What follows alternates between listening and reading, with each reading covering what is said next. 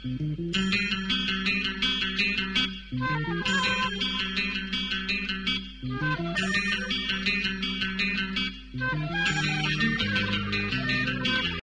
நீங்கள் கேட்டுக்கொண்டிருப்ப தமிழசேஃபம் உங்களோடு பேசிக் கொண்டிருப்பவர் உங்கள் அன்பின் முனைவர் ரத்னமாலா புரூஸ்.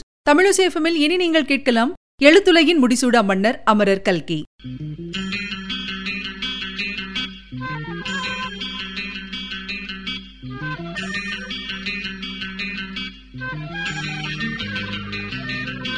இருபதாம் நூற்றாண்டில் தமிழ் எழுத்தாளர்கள்ல முடிசூடா மன்னரா இருந்தவர் தான் அமரர் கல்கி. தமிழ்ல சரித்திர கதைகள் தோன்றுவதற்கு முன்னோடி அப்படின்னு சொல்லலாம் அவரை. கல்கியோட இயற்பெயர் என்ன அப்படின்னா ரா கிருஷ்ணமூர்த்தி அப்படின்றதுதான் தஞ்சாவூர் மாவட்டம் மயிலாடுதுறையை அடுத்துள்ள புத்தமங்கலம் இந்த ஊர் தான் அவருடைய சொந்த ஊர். ஆயிரத்தி எண்ணூற்றி தொன்னூற்றி ஒன்பதாம் வருஷம் செப்டம்பர் மாதம் ஒன்பதாம் தேதி ராமசாமி ஐயருக்கும் தையல் நாயகிக்கும் மகனாக பிறந்தவர் தான் கல்கி. கல்கி ஆரம்ப கல்வி அவருடைய சொந்த ஊரான புத்தமங்கலத்துல தான் படிச்சிருக்காரு. அதுக்கப்புறமா திருச்சி ஈஆர் உயர்நிலைப் பள்ளியிலும் தேசிய கல்லூரியிலும் படிப்பை தொடர்ந்திருந்திருக்காரு. ஆயிரத்தி தொள்ளாயிரத்தி இருபத்தி ஓராம் வருஷத்துல காந்திஜி ஒத்துழையாமை இயக்கம் தொடங்கினப்போ நாட்டு விடுதலை போர்ல பங்கு பெறணும் அப்படின்னு சொல்லிட்டு கல்கி என்ன பண்ணிருக்காருன்னா படிப்பை விட்டுட்டு கரூர்ல நாமக்கல் கவிஞர் தலைமையில் நடந்த கூட்டத்துல தடையை மீறி பேசியிருந்திருக்காரு. இதனால போலீஸ் அவரை கைது செய்து மூணு மாசம் கடுங்காவல் தண்டனை கொடுத்திருக்காங்க. சிறையில் இருந்தப்போ விமலா அப்படிங்கிற தன்னோட முதல் நாவலை எழுதியிருக்காரு கல்கி. இந்த நாவல் பிறகு வாரா நடத்திய சுதந்திரன் பத்திரிகையில வெளியாயிருந்திருக்கு. விடுதலையானதுக்கு அப்புறமா திருச்சியில் உள்ள தமிழ்நாடு காங்கிரஸ் கட்சி அலுவலகத்துல குமாஸ்தாவா வேலை பார்த்திருந்திருக்காரு கல்கி. அப்போ காங்கிரஸ்க்காக அவர் எழுதிய துண்டு பிரசுரங்கள்ல அவருடைய எழுத்து திறமை வெளியாயிருந்திருக்கு. கல்கியோட திறமையை தெரிஞ்சுக்கிட்ட காங்கிரஸ் தலைவர் Trichy doctor T S S Rajan திருவிகாவின் Navasakthi பத்திரிகையில சேரும்படி ஆலோசனை கூறியிருந்திருக்காரு. அது மட்டும் இல்லாம சிபாரிசு கடிதமும் கொடுத்து அனுப்பிச்சிருந்திருக்காரு. கல்கியோட எளிய இனிய தமிழ்நடை திருவிகாவுக்கும் பிடிச்சு போச்சான் அதனால அவர் துணை ஆசிரியர் பதவி கொடுத்திருந்திருக்காரு. நவசக்தியில அவர் இருந்தப்போ அவருடைய எழுத்துக்கள் மேலும் மேலும் மெருகேறி இருந்திருக்கு. தேனி அப்படிங்கிற பெயர்ல உலக செய்திகளை திரட்டி கொடுத்திருந்திருக்காரு. முக்கிய மாநாடுகளுக்கெல்லாம் நவசக்தியின் சிறப்பு நிருபரா போய் நிகழ்ச்சிகளை தொகுத்து எழுதியிருந்திருக்காரு. இதெல்லாம் பார்த்துட்டு திருவிக்க ரொம்ப ரொம்ப பாராட்டியிருக்காரு கல்கிய. இந்த சமயத்துல கல்கிக்கு திருமணம் ஆகுது. ஆயிரத்தி தொள்ளாயிரத்தி இருபத்தி எட்டாம் வருஷம் பிப்ரவரி மாதம் ஆனந்த விகடன் பத்திரிகை எஸ் எஸ் வாசன் நிர்வாகத்துல வெளிவர ஆரம்பிச்சிருந்திருக்கு. பாரதியாரோட நண்பரான பரலிசு நெல்லையப்பர் கல்கியை வாசனிடம் அழைத்துச் சென்று அறிமுகப்படுத்தி இவர் நவசக்தியில பணிபுரிகிறாரு எழுத்தாற்றல் மிக்கவர் அப்படின்னு சொல்லியிருக்காரு. இதை கேட்ட வாசன் என்ன சொல்லியிருக்காருன்னா கல்கி ஒரு கட்டுரை எழுதி கொடுங்க அப்படின்னு கேட்டாராம். ஏட்டிக்கு போட்டி அப்படிங்கிற நகைச்சுவை கட்டுரையை கல்கி எழுதி அனுப்பிச்சிருந்திருக்காரு. கல்கி அப்படிங்கிற புனை பெயர்ல கிருஷ்ணமூர்த்தி எழுதிய முதல் கட்டுரை இதுதான். தொடர்ந்து விகடன்ல நகைச்சுவை கட்டுரைகள் நிறைய எழுத ஆரம்பிச்சிருக்காரு. இந்த சமயத்துல பாத்தீங்கன்னா திருச்செங்கோட்டுல காந்தி ஆசிரமம் நடத்தி கொண்டிருந்த ராஜாஜி விமோச்சனம் அப்படிங்கிற பேர்ல மதுவிலக்கு பிரச்சாரத்துக்காக ஒரு பத்திரிகை நடத்த போவதா தெரிவிச்சிருந்திருக்காரு. நவசக்தியில பாத்தீங்கன்னா பெரும்பாலும் மொழிபெயர்ப்பு வேலை தான் செய்ய வேண்டியிருந்தது கல்கி.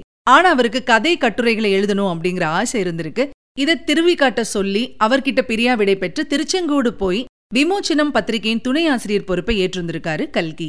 ஆயிரத்தி தொள்ளாயிரத்தி முப்பதாம் வருஷம் மகாத்மா காந்தி உப்பு சத்தியாகிரகம் தொடங்கியிருந்திருக்காரு. அதுல பங்கு பெற்ற ராஜாஜி வேதாரண்யத்துல உப்பு காய்ச்சி சிறைக்கு போயிருந்திருக்காரு.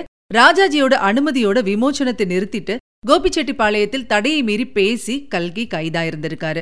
அவருக்கு ஆறு மாத சிறை தண்டனை விதிக்கப்பட்டிருந்திருக்கு. தண்டனை முடிஞ்சு வெளியே வந்த கல்கி ஆனந்த விகடனின் துணை ஆசிரியராயிருக்காரு. கல்கியின் எழுத்தாற்றலும் வாசனின் நிர்வாக திறமையும் சேர்ந்ததுனால விகடனின் விற்பனை பல்லாயிரக்கணக்கில் உயர்ந்திருந்திருக்கு. விகடனில் கல்கி எழுதிய முதல் தொடர்கதை எது அப்படின்னா கல்வனின் காதலி தான் இது தமிழ்நாடெங்கும் கல்கியின் புகழை பரப்பியது அப்படின்னு சொல்லலாம். அதுக்கப்புறமா திரைப்படத்துக்குன்னே கல்கி எழுதிய தியாகபூமி கதையை கே. சுப்பிரமணியம் படமா தயாரிக்க அந்த படத்தின் ஸ்டில்களோட விகடனில் தியாகபூமி தொடரா வெளிவந்திருக்கு. புதுமையான அந்த முயற்சி விகடனின் விற்பனையையும் கல்கியின் புகழையும் சிகரத்துக்கு கொண்டு போச்சு அப்படின்னா அது மறுக்க முடியாத உண்மை. அது மட்டும் இல்ல கர்நாடகம் அப்படிங்கிற பேர்ல எழுதிய சினிமா விமர்சனங்களும் தலையங்கங்களும் விகடனை தமிழகத்தின் குடும்ப பத்திரிகை ஆக்கியிருக்கு. இந்த நேரத்துல கல்கி வாழ்க்கையிலும் விகடன் வரலாற்றிலும் எதிர்பாராத ஒரு திருப்பம் நடந்துச்சு. என்ன அப்படின்னா ஆயிரத்தி தொள்ளாயிரத்தி நாற்பதாம் வருஷம் இறுதியில தனிநபர் சத்தியாகிரகத்தை காந்தி தொடங்கியிருந்திருக்காரு. இதுல கலந்துக்கிறதுக்காக மகாத்மா காந்திக்கு கல்கி கடிதம் எழுதி அதுக்கு அனுமதியும் பெற்றிருந்திருக்காரு. இதை வாசனிடம் கல்கி தெரிவிச்சப்போ காந்திஜி கிட்ட உங்க பேரை கொடுத்த போது அதை என்கிட்டயும் சொல்லியிருக்கணும் அப்படின்னு சொன்னாராம் வாசன். போராட்டத்தில் பங்கு கொள்வோர் சம்பந்தப்பட்ட பத்திரிகைகள் மீது அரசாங்கம் நடவடிக்கை எடுத்த காலம் அது. அதனால போராட்டத்திலிருந்து கல்கி விலகி இருக்க வேண்டும். இல்லைன்னா ராஜினாமா செஞ்சுட்டு போராட்டத்தில் கலந்து கொள்ள வேண்டும். இதைத்தான் வாசன் சொல்லியிருக்காரு. வாசன் இப்படி சொன்னதுனால பதவியை ராஜினாமா செஞ்சுட்டு கல்கி போராட்டத்துல பங்கு பெற்றிருந்திருக்காரு. இதுக்காக அவருக்கு மூணு மாசம் கடுங்காவல் தண்டனை கிடைச்சிருக்கு. தண்டனைக்கு அப்புறமா சிறையில் இருந்து விடுதலையான கல்கி நண்பர் சதாசிவத்துடன் சேர்ந்து சொந்த பத்திரிகை நடத்த தீர்மானிச்சிருந்திருக்காரு. காங்கிரஸ் போராட்டங்களில் ஈடுபட்ட போது கல்கியும் சதாசிவமும் ரொம்ப ரொம்ப நெருங்கிய நண்பர்கள். சொந்த பத்திரிகை ஆரம்பிக்கிறதுனால கல்கிக்கு கஷ்டங்கள் ஏற்படலாம் அப்படின்னு சொல்லிட்டு ராஜாஜியும் ரசிகமணி டி கேசியும் ரொம்ப கவலைப்பட்டிருந்திருக்காங்க. ஆனா பத்திரிகை வெற்றிகரமா அமைஞ்சிருந்திருக்கு.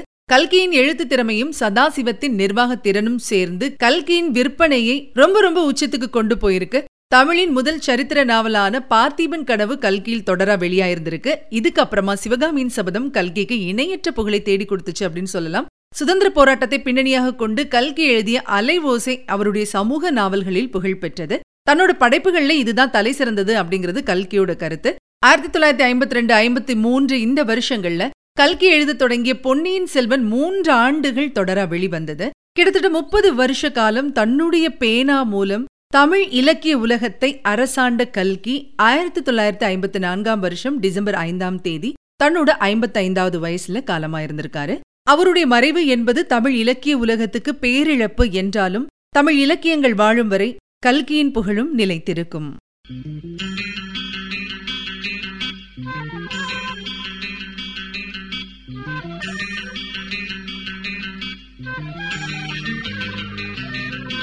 நேர்கள் இதுவரை கேட்டது எழுத்துலகின் முடிசூடா மன்னர் அமரர் கல்கி. வழங்கியவர் உங்கள் அன்பின் முனைவர் ரத்னமாலா புரூஸ். தொடர்ந்து இணைந்திருங்கள் இது உங்கள் தமிழோசேஃபம் இது எட்டு திக்கும் எதிரொலிக்கட்டும்.